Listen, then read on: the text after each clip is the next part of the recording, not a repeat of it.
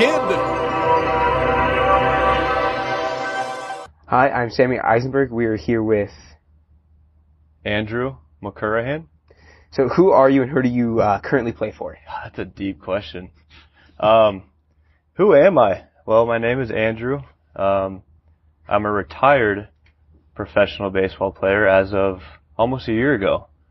Um, currently in school at the University of Texas, finishing my degree in kinesiology. Um, my uh, previous my playing career was spent with the uh, the Chicago Cubs.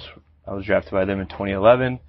Then I went to the Miami Marlins for a short spring training stint via the uh, Rule 5 draft. Then I went to the Atlanta Braves for two years, and then uh, finished my my last full year in 2017 with the uh, Cincinnati Reds. So, where are you from and uh, where did you grow up? I was born in Austin, went to high school in Georgetown, Texas, just north of Austin. So, what did the process of going pro look like for you? Did you like have to go to the? Did you get drafted? Did you have to go to the independent? Did you come from college?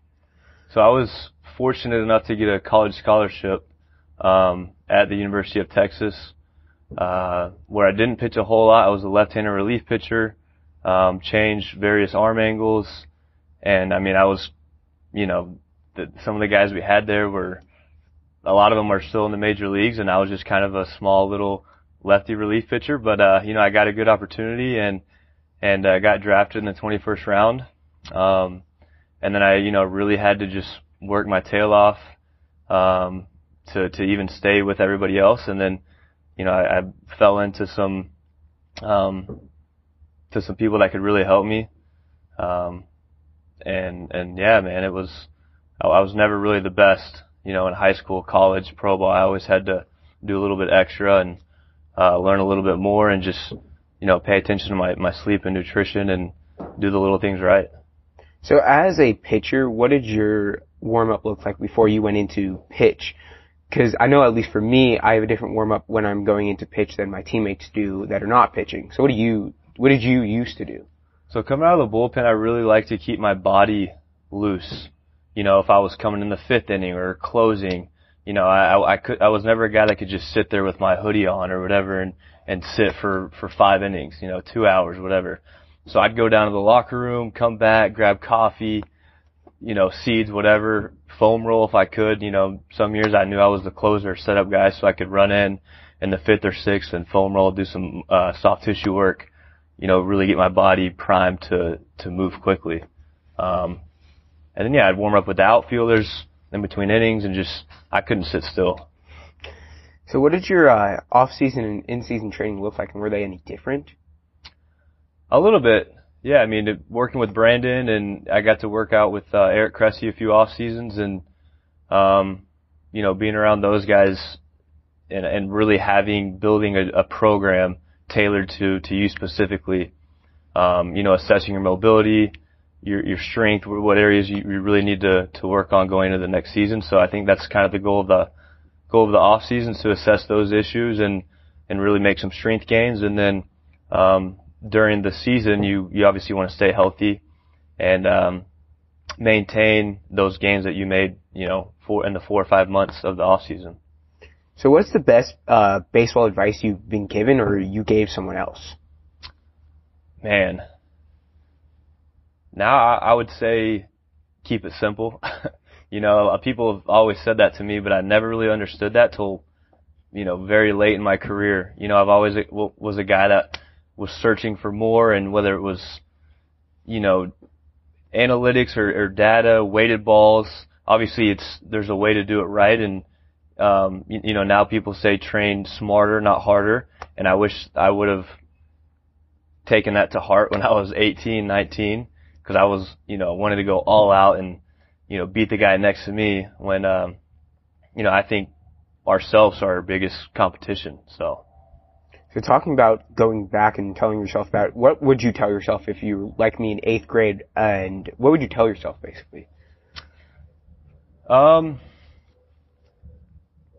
I would tell myself to relax. You know, uh, we get so caught up in comparing ourselves, especially in, in today's day and age. We have social media, and uh, everything is broadcasted the second it happens. and you know, I'm sure you've seen it. Like, dude, there's an eighth grader in California throwing 88. Like, shoot, man, you're like six five already. Like, like, come on, why, why aren't I doing that? But really, just trusting and believing, believing in yourself. So, I mean, that's like five different things, but um, yeah, keep it simple, relax, and and believe in yourself. Because if you don't believe in yourself, nobody else is going to. So that kind of this next question kind of ties into that. So what's your definition of a mental game? Mental game. I think that goes back to keeping it simple, connecting to your breath, and just finding that kind of like flow state, which, you know, people throw that word around loosely, but it's not, it's not easy to get into that, to that state, but like anything, you practice it, you know, you find stillness each day, whether it's at the end of your workout or doing yoga or just going for a walk and just, you know, we talk about breathing a lot with training and pitching, but you take that into, you know, every part of your life and then it just becomes kind of a natural instinct. Like you're more relaxed, you're more focused. And, um, yeah, so the mental game to me is just connecting back to your breath and, and being present. So kind of a last good question here is, um, who was the favorite or the best player that you ever shared the field with?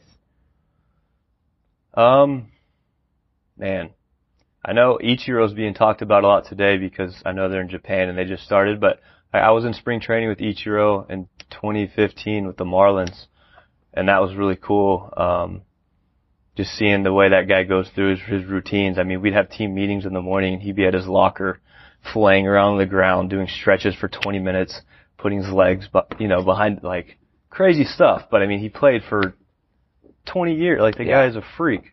Um, man, I'm trying to think. I you know I played with a lot of.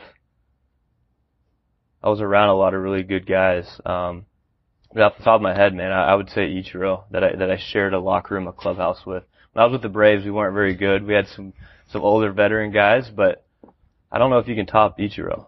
Ichiro is a good pick for that. Yeah. so thank you so much. Yeah, of course, man.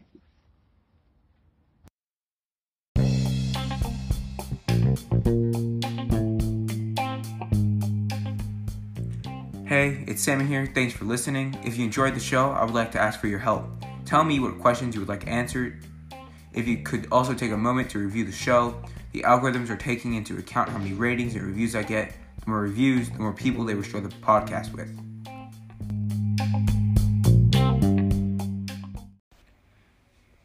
This week, I would like to thank Nava, Bobby, and Scott for their reviews.